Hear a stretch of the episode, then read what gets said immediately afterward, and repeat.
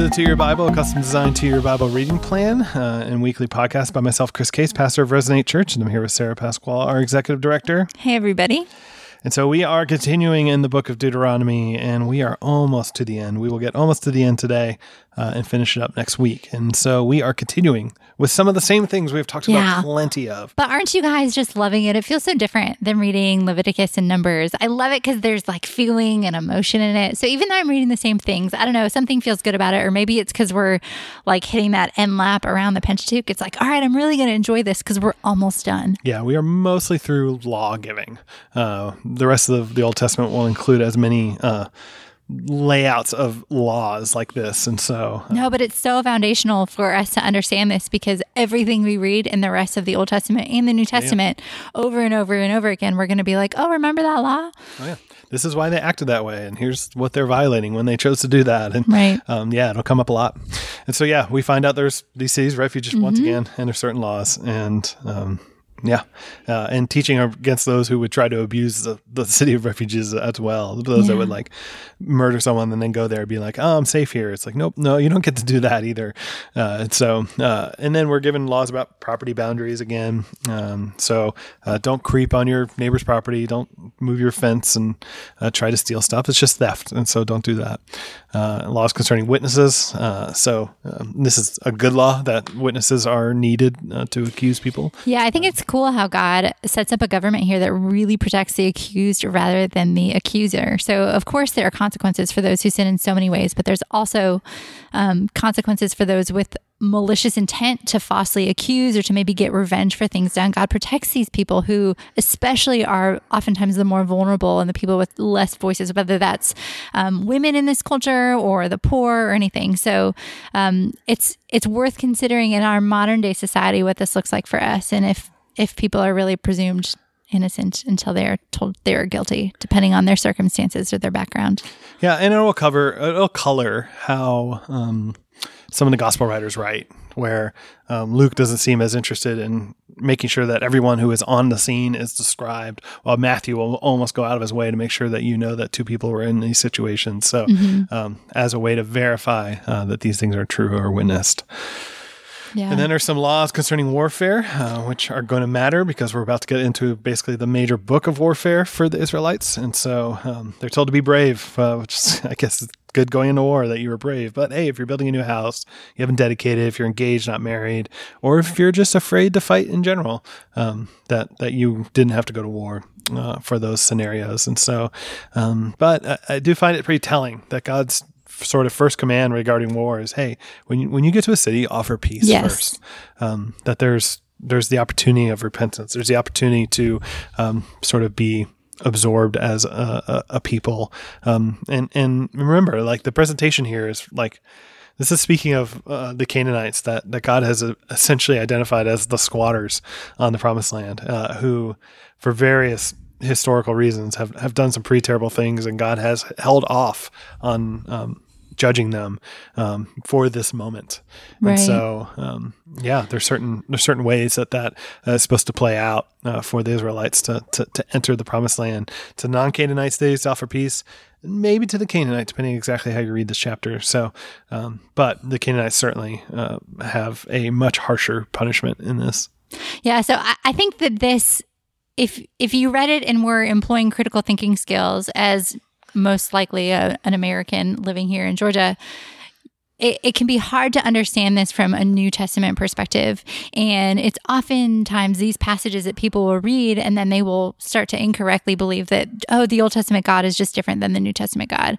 We know that God doesn't change. And so I think it requires us to really step back and research and consider what's going on here. So I think a couple of things to point out that were happening in the society at the time is that most kingdoms are set up with a really clear ruler that leads the country, whether that's a king or a feudal system where just a few people own the land and the rest of the people are peasants working on the land and they all pay taxes and they pay taxes to the king or these feudal leaders and that funds a, a full-time military who do the conquests and protect the land. But God does not set up the kingdom of Israel like this. He tells them that listen, you're going to pay taxes, but it's going to go to the priests.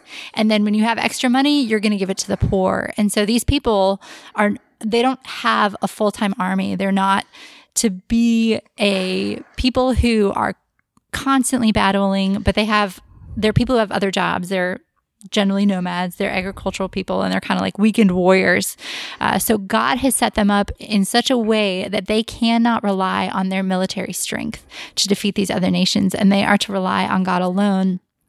And it also gives a picture that they're not the kind of people who are intending to be these like brutal warriors who are coming in and taking over cities and doing it kind of as a hobby. They are to come into lands that God directs them. But there's this real, I just think it's really cool that God before ahead of time always gives them the option of peace. And we'll talk about what this looks like when they go into Canaan in Joshua. Uh, but it's their entire society is built around trusting God to deliver them, even in warfare. And they are not to be brutal in the war the way that these other nations around them are. And even the, the use of the word ear uh, is um, it translated in English as city or cities, uh, but it really means a fortified place. And so uh, mm-hmm. we'll we'll tackle that a little bit more when we start into Joshua. But um, the, the, the picture should almost feel like a military outpost more than it should, yeah. um, like a, a, full civilization. And so, uh, but we'll, as I said, we'll deal with that as we go. Yeah, uh, I just want, sorry, I want to say yeah. one more thing about it. I know I'm talking about it for a while, but remember back to Genesis 15. I just want to read this passage. The Lord said to Abram, Know for certain that your offspring will be sojourners in a land that is not theirs, and they will be servants there. That's Egypt. And they will be afflicted for 400 years. But I will bring judgment on the nation that they serve, which is Egypt. And afterward they shall come out with great possessions. And they shall come back here, which is the promised land, in the fourth generation. For the iniquity of the Amorites is not yet complete. So this battle and destruction is to be a judgment in many ways on these people, and they had 400 years to change their ways and to live in such a way or to repent and to follow Yahweh. And I'm sure some Amorites maybe did, but it's not like God snapped his fingers and immediately was like, I'm going to judge you. There's 400 years here. So uh, we'll turn the corner again and talk about uh, unsolved, unsolved murders. murders. so if you find a dead body and there's no clear uh, killer, uh, what do you do? And and this one is just one a little bit one of the weirder stories, but I think uh, I can make sense more sense of it of like this dead body, because this this is instruction of when you get to the promised land. This dead body is found in the land. Like there's been some sort of defilement, both because there's a dead body and maybe because of the sin to lead to this. And so um, there's sort of like this idea of something has to be done, and we don't know who to punish for this. So here's a way that we can sort of cleanse the situation, the this defilement of this dead body, um, even if we don't solve the murder yet. And so it doesn't absolve the murderer, but at least sets things clean again uh, for these Israelites per se. Yeah. Uh, but it still gives value to life here uh, in in that like there there has to be something done about a death. Yeah, I mean it's cool that God set up a provision for atonement for sins committed by unknown people or in unknown circumstances as a way for Israel to maintain holiness and set apartness for God, even right. when they don't have all the answers. And and there's just a, a, little bit of a not goofiness, but like as we read through this, it's just sort of like these laws probably existed not just because God decreed them, but like there were probably situations that came up that inspired so many of these laws yeah. to be written. And so we're going to deal with a few of those as we go. But um, speaking of warfare, if if we take a woman captive or if we take over these people, we wipe out, wipe out the the men of this group, and we have these women and children. What are we allowed to do with them? And um, and this gets into a little bit of that. The soldiers, yes, can can marry uh, these these women, um, and uh, there's it's it's there's some struggle with our mm-hmm. modern sensibilities and make a sense of like, all right, is that is that provision for her? Is that harsh on her? Is that what if she doesn't like him? Like all that sort of stuff, and um, it definitely feels like God giving provision and giving some um, opportunity uh, to these women that they're not left. First, they're they're given a month, so I think that serves two purposes. One, for the women to to mourn; they've just lost their families and their people um, that they're given time to mourn, but also given time for these men to to sober up a bit um, about do I really want to uh, move forward with with life with this woman? Um, it's like um, a legitimate check for both parties of of what that looks like uh, for mourning and for um, for the man as well. Right, he cannot rape and pillage a town on the day that he takes it over. Yeah. But but if he wants a woman that he meets, he can he has to wait a month and really yeah think clearly about what he wants to do and um and I think I mean this is still i mean i'm not fully arrived and like fully at peace with this. I, i've got to be honest there but i do think that we see god saying here no matter where this woman is from or no matter what she's done what no matter what her ethnicity is she is still of value and dignity and honor because god is her creator and god is the author of life. So no matter who you are or what kind of wars you've won or how attracted you are to this woman you don't get to use and abuse god's creation.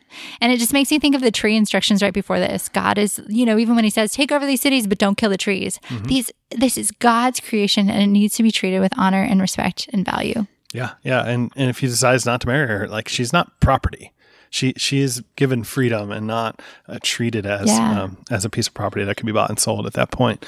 And so um, yeah, there's it's hard because there's there's a progressivism to this book compared to surrounding cultures. Mm-hmm but it's not where we are at in the 21st century. And we have to want, um, wade through that mess a bit of how we think things should be, how much further this already was from the cultural norms, how much God is separating out, making holy and distinct, and moving forward his people compared to the, the surrounding cultures, yet not quite arrived at um, probably the full fruition right. of how the law would actually be played out.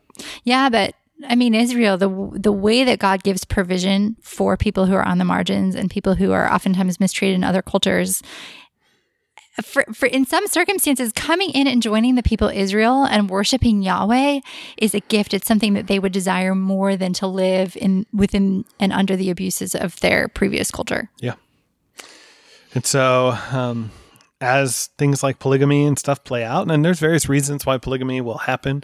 One of those we're going to deal with in a second with this uh, Levirate marriage, this brother in law marriage. Uh, but even famine or infertility, some of those things cause. Uh, sort of uh, polygamy to happen. It's never ex- explicitly said by God, go do this other than the, the brother-in-law thing. And so um, mm-hmm. yeah so it's, sometimes it's hard of like or what does god condone or not but it was still a practice for various reasons. And so what happens? Uh, what, what are the laws for uh, inheritances or stuff like that related to multiple firstborns of various women? And so um, these were um, these were laws that were given for these various situations. Yeah yeah, and it it sides with again protecting the vulnerable as far as someone who is less loved than the second wife, but yep. it doesn't mean you can mistreat their kids. Yep. Um, yeah, it's like a lesson for for Jacob though. Yeah, and, I know. Uh, and then it's different than how it worked yeah, he, he, sort of picked his favorites certainly. Uh, and then there's the rebellious son, uh, which uh, this is where uh, our honor shame culture and the culture that um, me and probably most of you as listeners swim in sometimes stand apart. Um, to to be a son who is as disrespectful as they're trying to present, and as disrespectful as we see in in other stories of scripture, like this is like one of the most shameful and the most wrong things you can do in in their society and in their mm-hmm. culture.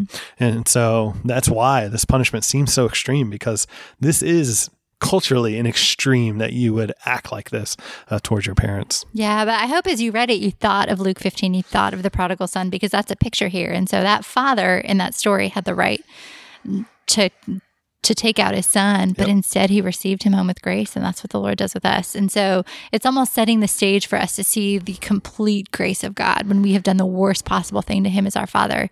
He still receives us with open arms yeah. and gives us a home. Yeah. And then we get the fact that a man hung on a tree is cursed and I mean, uh, I would argue all the laws have some connection to Jesus, but it's like this just felt thrown in there just to be like, oh yeah, I'm I'm going to fulfill this in Jesus. I mean, Paul picks up on yeah. it pretty quickly, uh, but uh, this idea that um, that this is a representation of curse, yet Jesus will use that for life too. Mm-hmm. Various laws. Yeah, we're gonna get miscellaneous laws in various sections, or you, you read through various various sections of miscellaneous laws, and they're all over the map in some cases. So, like, yeah, help your neighbors with their ox and donkey if it falls in a hole, which by Jesus's time became the law to argue what is work on the Sabbath. When you have to help your which which law do you obey? Do we obey the law that we have to help our ox the ox and donkey of our neighbor? do we obey the law that we don't work? Like, what do we do? And those are sort of the conversations that came about. Mm-hmm. And so, yeah, um, don't cross dress is the next one, which yeah. probably referred to some sort of um, pagan other god pagan worship. Yeah, where yeah. people would dress like the other gender as a form of worship. Yep.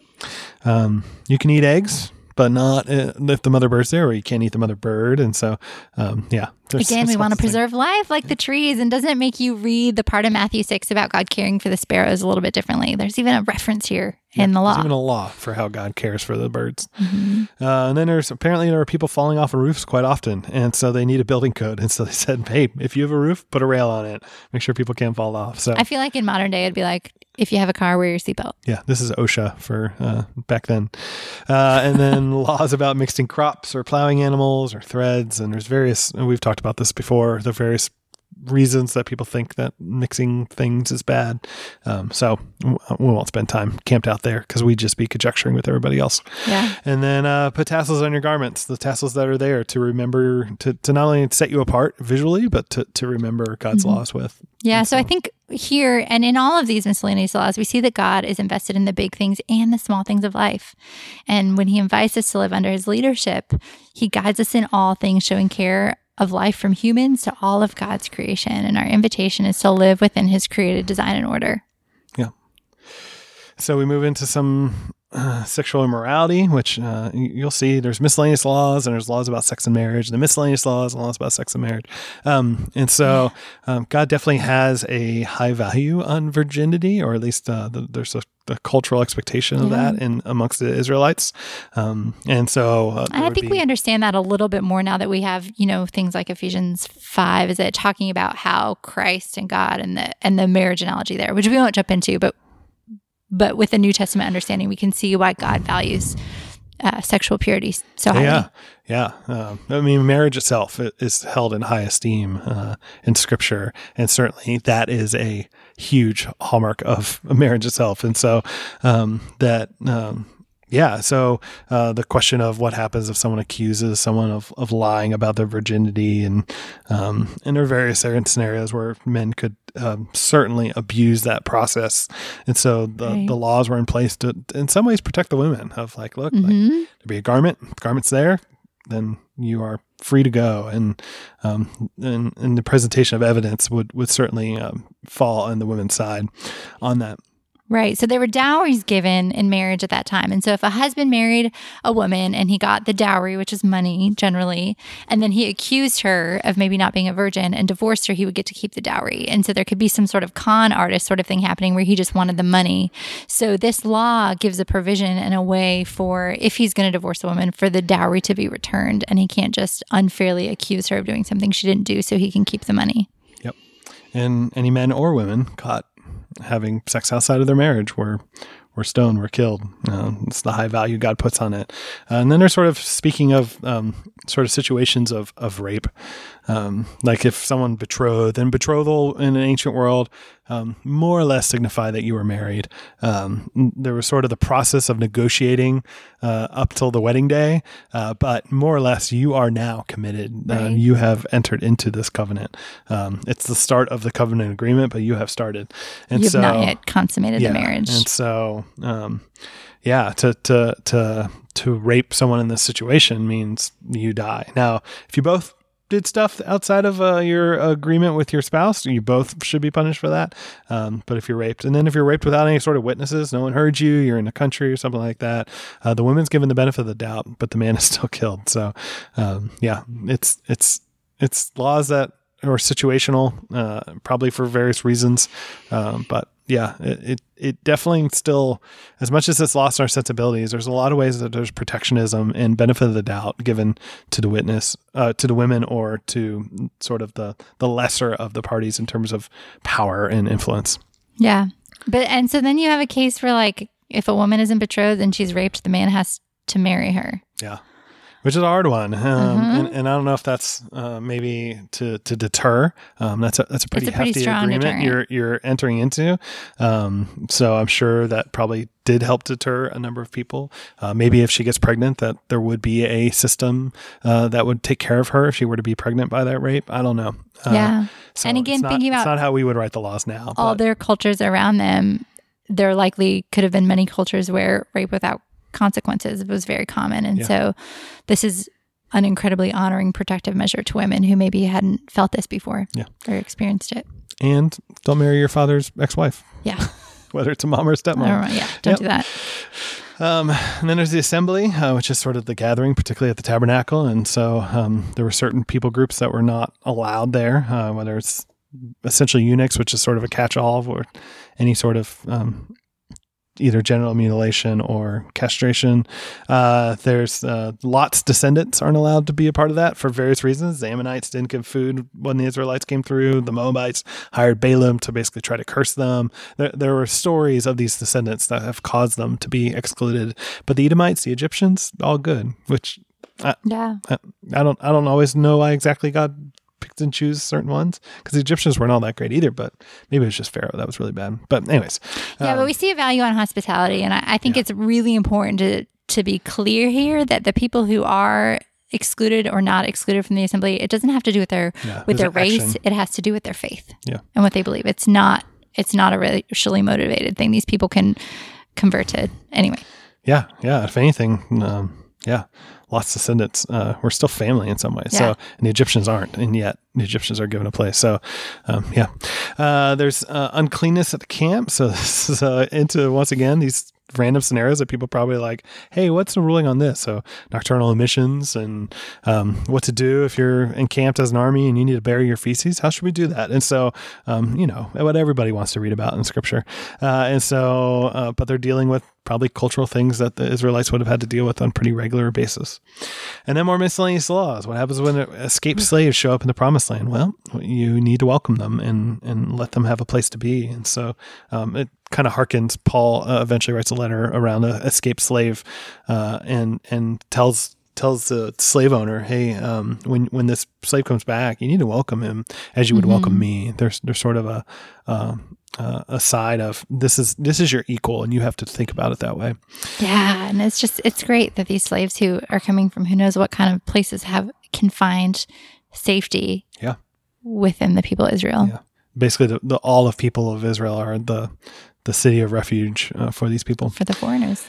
And so, uh, no female or male prostitutes, which would have been a hint uh, towards uh, don't act like the the pagan worshippers around you who have prostitution as part of temple or pagan worship. Uh, all the abuse that happens with that. So, um, it's definitely being distinct from those groups. No interest on loans to fellow Israelites. So, provision for uh, those who are in need. Uh, this is not just like hey, a loan to Buy a fancy new Yeah, yeah, car, yeah. but This it was is- people would take a loan when they were desperate because Yeah. of crop failure or something. so So, they're given f- interest-free loans. yeah, because not charging interest was a way to help someone out who was struggling. Um, and there's a blessing promise there. And it's just a reminder that wealth, even today, that we have is a gift from God and it's not a result of our hoarding or our swindling people. if you make a vow, follow through. That seems to be a pretty uh, common idea in in some of these laws. And then, uh, hey, if you're passing through a field, you're able to eat the grains or some of the fruit of the field, but you can't like put it in a bag and take it with you. That's that's stealing. You're welcome to eat it. Which uh, we'll see the disciples as they're walking through a field, they're they're eating grain, uh, and then the Pharisees come around going, "Hey, are they harvesting? Is that work or not? Should they be doing that on Sabbath?" Uh, another fun debate about what is the Sabbath day. Yeah, but for. it's interesting looking at these laws specifically are almost all completely around people on the margins or people Yep. who don't have a voice as much, the poor and Yeah, if you have nothing, widow you can go to a, a field and, and eat out of that crop. Uh, you just Yeah. can't leave with it, and so um, this is this is significant uh, for people on the margins. Which, uh, as we said earlier in an earlier podcast, the center of of the chiasm of, of Deuteronomy is around this sort of care for the marginalized, the poor, and sort of a value of life conversation. And so uh, we get some laws concerning divorce. Um, and uh, there's no sort of going back, remarrying old old spouses. There's no claim that a husband has on a previous wife uh, that he could just claim her back to him. Um, so she's if she's been broken, if that's been severed, that it's been severed, um, and and that's a legitimate protection, I would argue, for that woman from just being claimed back by the first husband. And um, yeah, and and the conversation around indecency became a big topic of debate, debate uh, leading up to Jesus's time, and by by Jesus' time, it, it definitely got narrowed down. Um, debate could have been, uh, uh, or uh, indecency could have been just about anything uh, in one of the rabbis' camps coming into Jesus' time. But just like, no, no, no, no. this is about protecting women. This is Yeah. not about freedom for the man. Um, and and so yeah, infidelity, abuse, stuff like that, abandonment, as Paul will deal with in First Timothy or First Corinthians. And so, um, the, what is the purpose of the divorce um, becomes um, a much more um, refined topic. Yeah, I think sometimes these laws to us will seem antiquate, antiquated or too culturally confined, but if they didn't exist, if God didn't give these instructions, there would be so many loopholes that would be found where women would end up destitute and on the streets again because of the way the culture was at that time. So I think these laws and these accommodations are really, again, in order to protect the vulnerable, which in this case was usually women. Yeah, and more miscellaneous laws, Mm-hmm. Um, and they're all over the map. Honeymoon year, hey, you don't have to serve in the military. If you steal stuff, don't steal. You definitely can't steal their livelihood. Um, so if they are a mill worker, you can't don't steal their millstone. That's not fair. Or take it as And- a security for a Yeah. loan or something. Uh, no, no kidnapping people to enslave them. Uh, so watch out for lepers. Oh, and remember my sister Miriam? Uh, she was a leper uh, for at least a week. Uh, and so, um, yeah, watch out for leprosy. If you lend to the poor, don't take keep don't take their cloak as collateral. At least not overnight. Them Yeah, that was like their sleep on. blanket. It was their again. It was what they needed to live. Yeah. So when Jesus uh, gives tells them to give their cloak off the back, um, there's there's some tie into this law. Mm-hmm. Uh, don't oppress the needy. Pay them a fair wage, uh, which we'll see also in the New Testament and James. Right, pay them every day because there's a good chance that they're going to use the money they made today to buy their food for today. Yep. Uh, parents and children, uh, their their judicial uh, the, the laws, the, the punishment for the laws uh, only. Um, so if a parent commits a crime and the, children aren't necessarily responsible in terms of the judicial punishment of that. I know God certainly has his moments where there's sort of generational or family dealings and judgments, um, but for Israel, you can't um, convict a, pa- a child of what the parent did, and so um, yeah, that plays out. Uh, certainly, uh, you shall not practice injustice toward sojourner, widow, orphan. I hope that has sounded repetitive in this book up to this point because it should be. Yeah. Um, and and we're told to leave crops left over when we glean, which is a call to, to Ruth when we read that, or I guess Ruth is a call to Deuteronomy. Um, and um, and there's a reminder: Hey, you guys were foreigners and sojourners in Egypt. You guys know what it's like to be like this, and so you should you should treat these people well because you were once like this. Yeah, I mean, it's, I just have been so convicted, even in my personal life, at the way their entire society and their individual decisions are built around supporting the vulnerable, the foreigner, the widow, and the orphan. Um, Yeah, it's convicting. Punishment is 40 lashes uh, for certain crimes, no more, um, which gets into why there's 39 lashes. Uh, eventually, they're like, hey, if we accidentally lose count, we want to make sure we don't go over. So Right. they end up taking one off. Um, and then, yeah. And other countries at this time would do over 100. yeah, so uh, this was reserved in a lot of ways. And then an ox, uh, hey, if, if an ox is working the field and he wants to eat while he's working, let him let him do it. Uh, which Paul will use this random law to, to argue for um, those who make money while working in ministry and full time ministry. Then we get the Levirate marriage, which I mentioned before, um, which uh, Sarah has greatly, we just talked about, pointed out that Levirate just means brother in law. I don't know why they can't just put that. Why do they feel like they need to put Latin in the Bible instead of. language in the Bible? Right. Um, yeah, a law designed to sort of keep communities, I would argue, together hmm um, and against situations that would cause particularly women to be in destitute situations. So, uh, if a woman is widowed, um, one of the one of the man's brothers would um, ultimately absorb her into his household uh, as a wife, and so um, yeah, it was a provision uh, that plays out in the book of Ruth as well, in Ruth and Boaz. But um, And did not play out so well with Judah and Tamar, which is probably why they put Yeah. this law in place. we get we get a picture of both sides, uh, and then we get more miscellaneous laws uh, when there's a fight between two men and the wife grabs some guy's junk. Hey, you got to cut off her hand. Uh, I'm sure when you read that, you're like, why is this in here? Right. So I think what's happening here is that it's the wife's or the woman's intervention is a symbolic act of trying to impact the man's ability to reproduce, Yep. which has to do with God's value for life. Yeah. And that's, it's, yeah, threatening that is unacceptable in Pro- God's kingdom. Procreation is important to God, and so Mhm. uh, anybody that would try to do something to cut that off, uh, to, to to to to destroy it, um, yeah, it's a there's a punishment for that. Uh, so be honest. Don't use false weights. Punish and hey, punish the Amalekites, because guess what? When we were going through the the desert, um, they attacked the weakest of us. So we actually get the details of of how they were attacking, um, and so there's there's judgment for that. Yeah. Uh, so Offerings of fruits, first fruits and tithes. Yep. So, so when you get to the land, hey, offer your first fruits back to the Lord. There should be a celebration. You should be thankful for the way that God has brought you here. And tithe to the Levites, take care of the needy, do all the stuff I've told you to do. Um, and there's twice, there are 12 times in this chapter as you read through, it says, Lord, your God.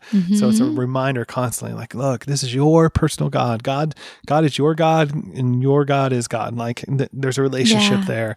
Um, and we should celebrate that when we get there. Yeah, there's some just really beautiful language and imagery here. And it's a reminder don't get so tangled up in these laws that you forget how God sees Israel.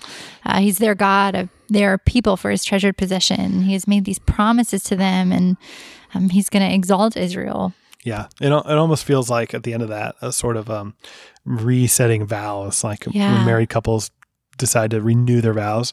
This is God renewing His vows with His people. Yeah. Uh, and then uh, when you get on the other side of the Jordan, hey, uh, you're going to find these two mountains. Uh, you haven't been there yet, but for some reason, uh, I'm going to tell you their names, and you're going to figure it out.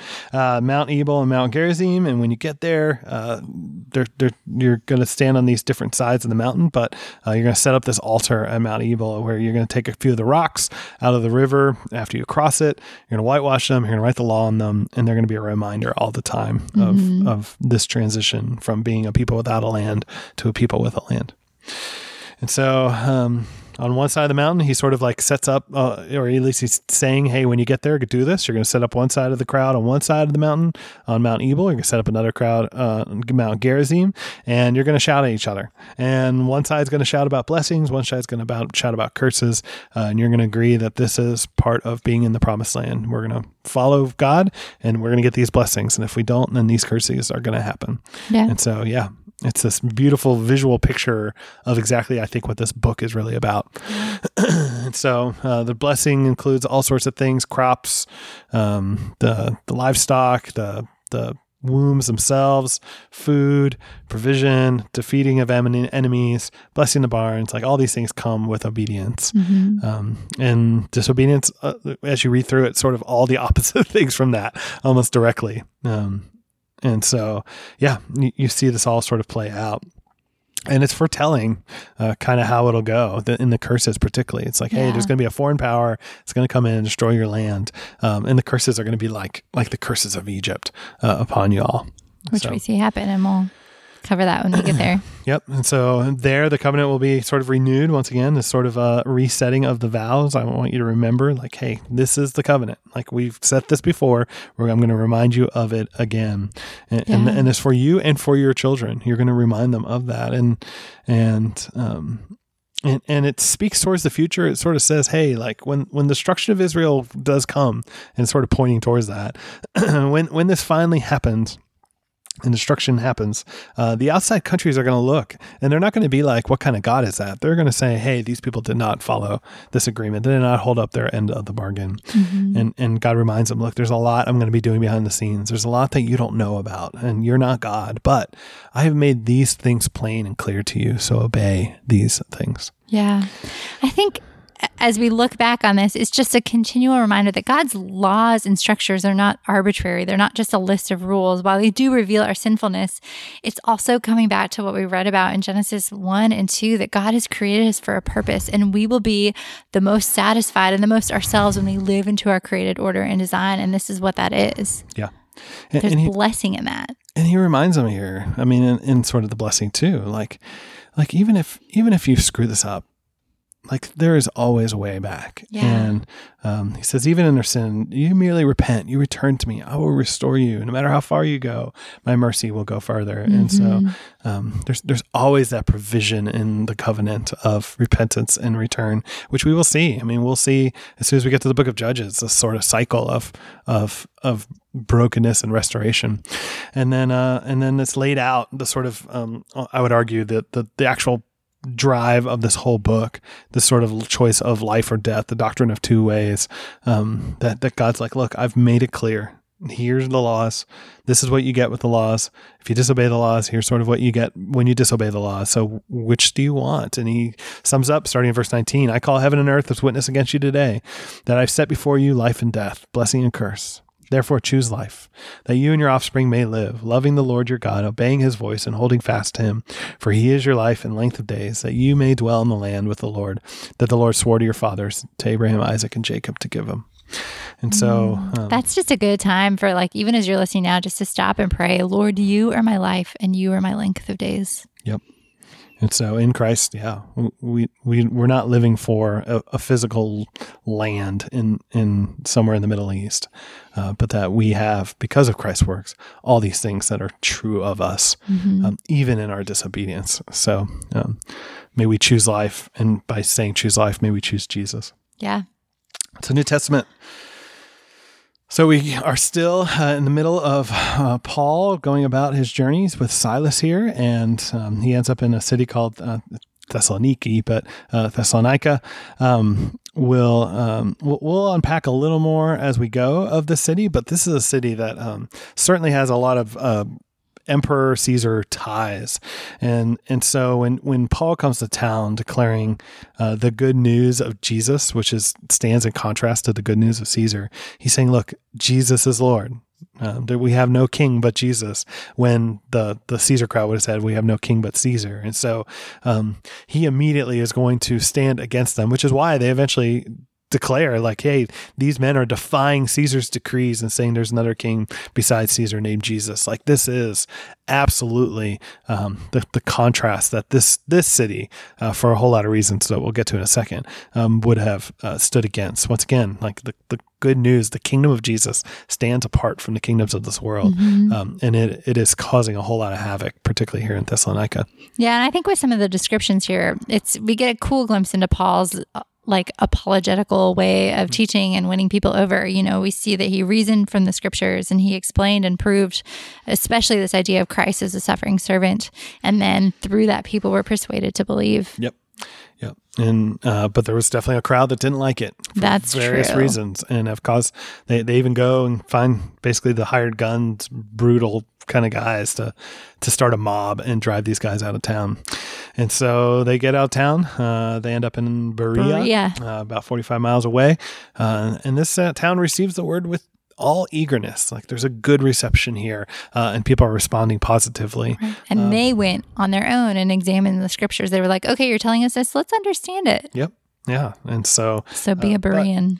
But, but, we get a bunch of people from uh, Thessaloniki who uh, aren't are deciding hear about Berea coming to, to, to Jesus and have a hard time with it. Mm-hmm. So they send a bunch of trolls to go deal with it, um, and it causes havoc for Paul. So Paul leads leaves uh, for Athens while Timothy and Silas stay behind.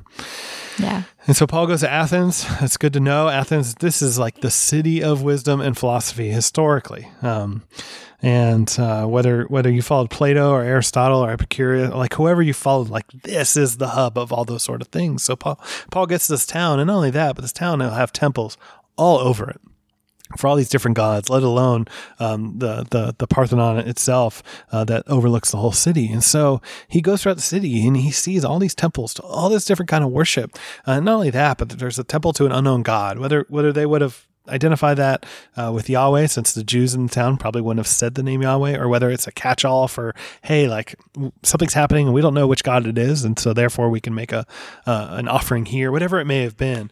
Um, there's there's this this this unknown God that, that Paul goes, mm, I, I, bet I can pick up on that one, mm-hmm. uh, and um, and so um, he's he's debating and he goes to the sort of marketplace, the, the hotbed of debate at the time, and starts teaching. And then he gets pulled into this group called the Areopagus, um, which yes was a hill, but uh, it's also uh, basically the the Supreme Court of philosophy.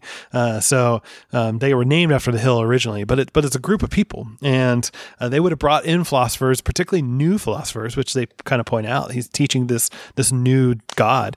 Um, they would have brought him in and weighed in on what he said. Uh, this is the same group uh, that uh, ultimately um, um, caused uh, Socrates to have to drink hemlock. They would have weighed in and said, "Is this true? Is this something we can tolerate as great philosophers?" And so Paul gets this sort of stage of this great group um, that's going to weigh in on his philosophical soundness, yeah. and and so he he lays into he them in a lot them, of yeah. ways um, he, of this unknown God and, and um, and, and so he he just lays certain statements that just feel like jabs. Like he does not live in temples made by man. And so you're surrounded in this city in temples made by man to all the various gods, let alone the Jews that might be hearing this going, wait a minute, like we know our God lives in a temple. Yet um, I'll argue why uh, I think he's actually picking up a scripture in some of that too. And and he did this and he said men would seek him, which is a word picture of like people trying to feel around in the dark. And and Paul's basically saying, look, you're not far but like here, here's some of your philosophers, and and and he quotes things that like sound like oh they they they sound close, but they're still not there. And Paul's like, mm-hmm. yes, you're, you're not, you are wandering in the dark, and and and he's trying to bring light. He says the divine being, divine being like gold or silver or stone, which is just mocking this huge statue that would have overlooked the city at the time. And he says, and and, and this time of ignorance is over. Like God, like it, this is a time of repentance. Like come, light has come, and and and and you can, you are, I'm teaching you, I'm showing you what is true, that who the real God of the universe is. But it's the last line that seems to get him in the most trouble. He says, "In in this he has given assurance to all by the raising of the dead. And this raising of the dead seem the resurrection thing, it's a thing that seems to set them off in their response here. And the reason why is because the Areopagus court itself, when it was dedicated, when it was established, there was a whole play as part of like what they did. And Apollo in the play says, Be when the thirsty dust sucks up man's blood, once shed in death, he shall arise no more. And, and part of the philosophy of this group at the time was that resurrection does not exist. And and so for Paul to be like, no, like resurrection is the the centerpiece. This is the assurance of it all is resurrection. And they just about had enough at that point about that. But when Paul's engaging, I would argue that he's engaging them on their cultural norms, but he's also doing it a lot with scripture. Like he's a bit paraphrasing it, but everything that Paul says can be found. Deuteronomy 4, Isaiah 42, 2 Chronicles 6, Genesis 1 or Genesis 10 through 11, Deuteronomy 32, Deuteronomy 4, stuff that we just read in Deuteronomy. And and I think he's picking up on all these profound truths in scripture, but speaking in a way in a language that spoke to the Greeks.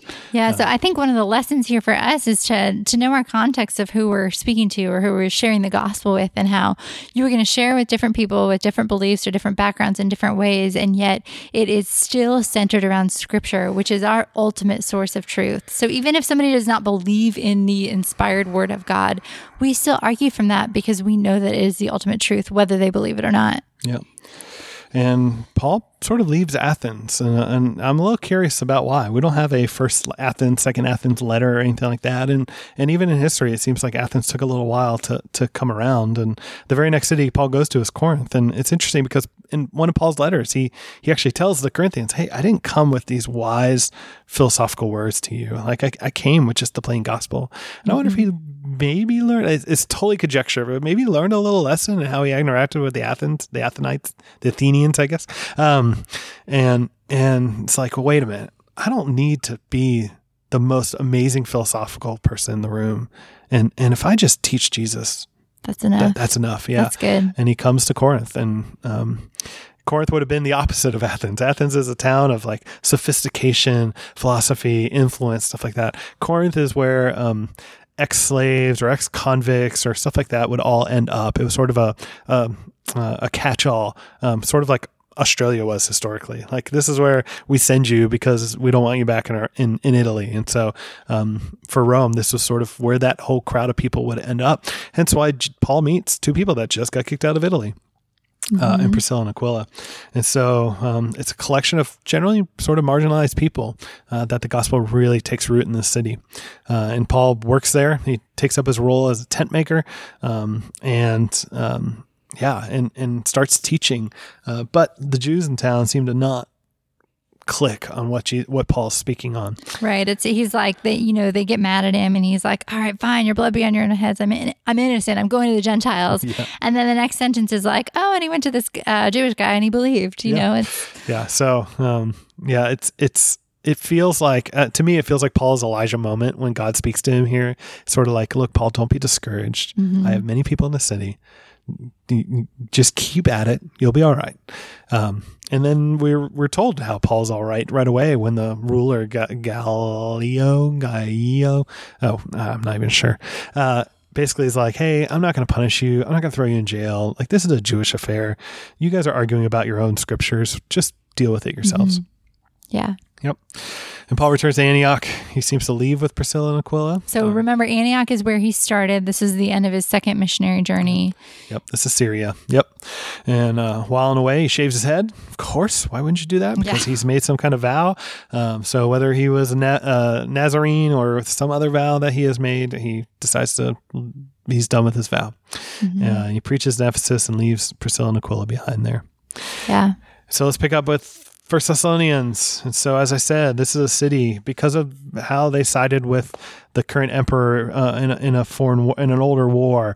Um, they have been given all these goods from the emperor. Um, he he poured out festivals and games and arenas and streets and theaters, all this kind of stuff. But in return, that they would worship him. And there was a all sorts of evidence that there was sort of a, a cult of Caesar, uh, particularly in Thessalonica. And so, um, this is the group that has uh, heavily influenced um, this city. And so we're going to see in Paul's letter um, him him deal with that the, the good news of Caesar versus the good news of Jesus.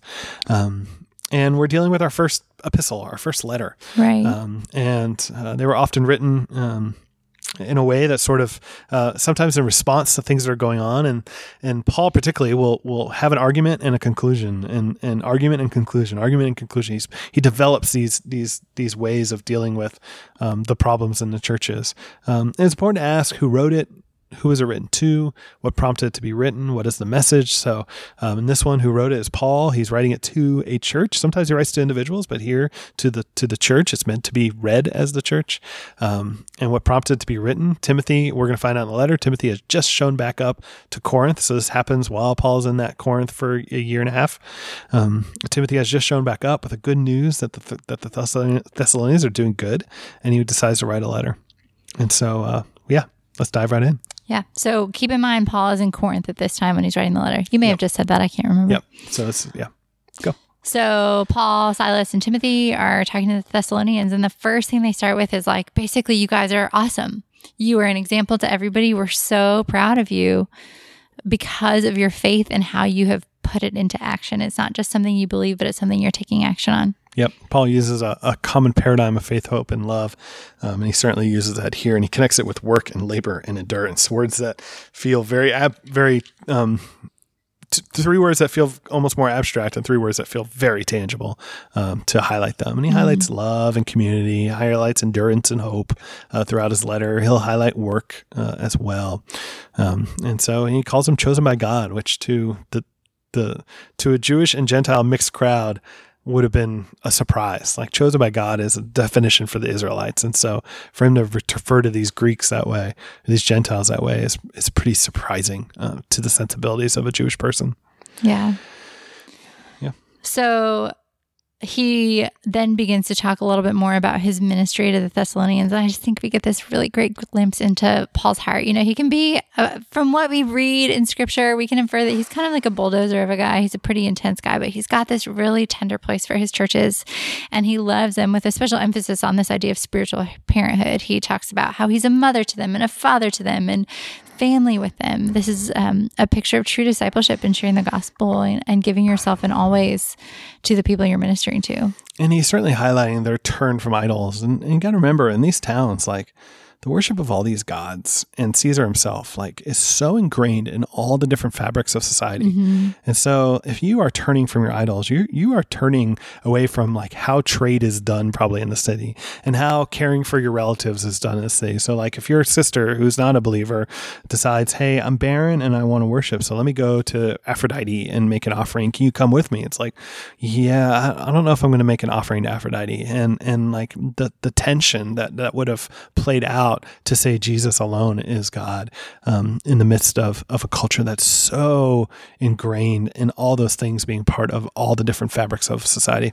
Right. And this may not feel like a super strong connection to us in a modern secular society, but this is that's still a very normal understanding for someone who comes to Christ from a Hindu background and lives in a Hindu country or a Muslim background and lives in a Muslim country. And he and he encourages them. He's like, "Look, like you're not alone. Like Mm-hmm. there's churches in Jerusalem, and yes, the, the the people of Jerusalem killed the prophets. They killed Jesus. They're persecuting the church, but but judgment will still come one day, or it's coming already. And and and and just keep enduring. It'll be all right.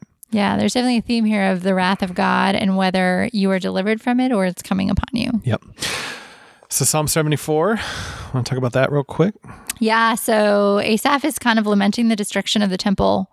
Uh, he's having this prophetic understanding of what will one day come. Um, but I think what's cool in this is that he doesn't have the complete understanding that the temple will one day be God's people. Yeah. Yeah, it feels like a little bit of reminiscing too. It's like, Yeah. ah, Jerusalem's been destroyed, but remember when times were better? Yeah. Um, maybe they'll come back again.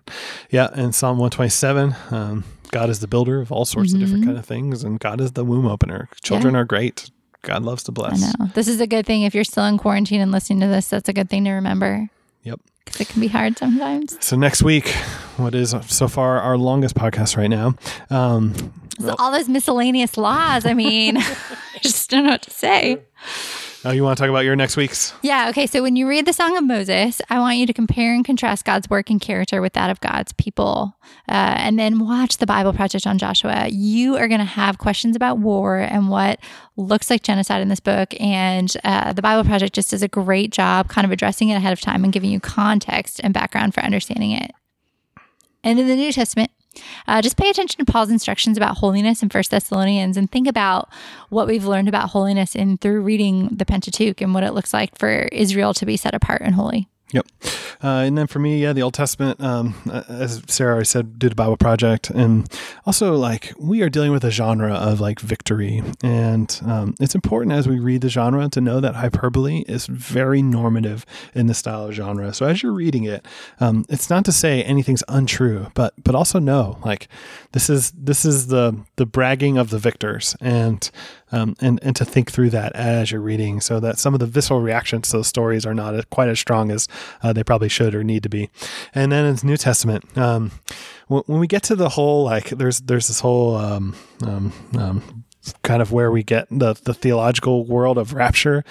The, if you know the story of the fact that emperors would return to towns, particularly Caesar or Zeus, um, depending on your philosophy, that he would return to town, he would acknowledge the dead first, he would come into town, and you would greet him on the outskirts of town and bring him into the city um, to to basically survey um, whatever investments he's given to the city and how they've what they've done with those deposits. And so, if that's the picture, when you read through those sections, think about that um, and and who's coming where and which direction are they going. And so, um, I, I think some of our really poor theology comes from not understanding the context of what Paul might be referring to, um, and and to think through that as you read that this week.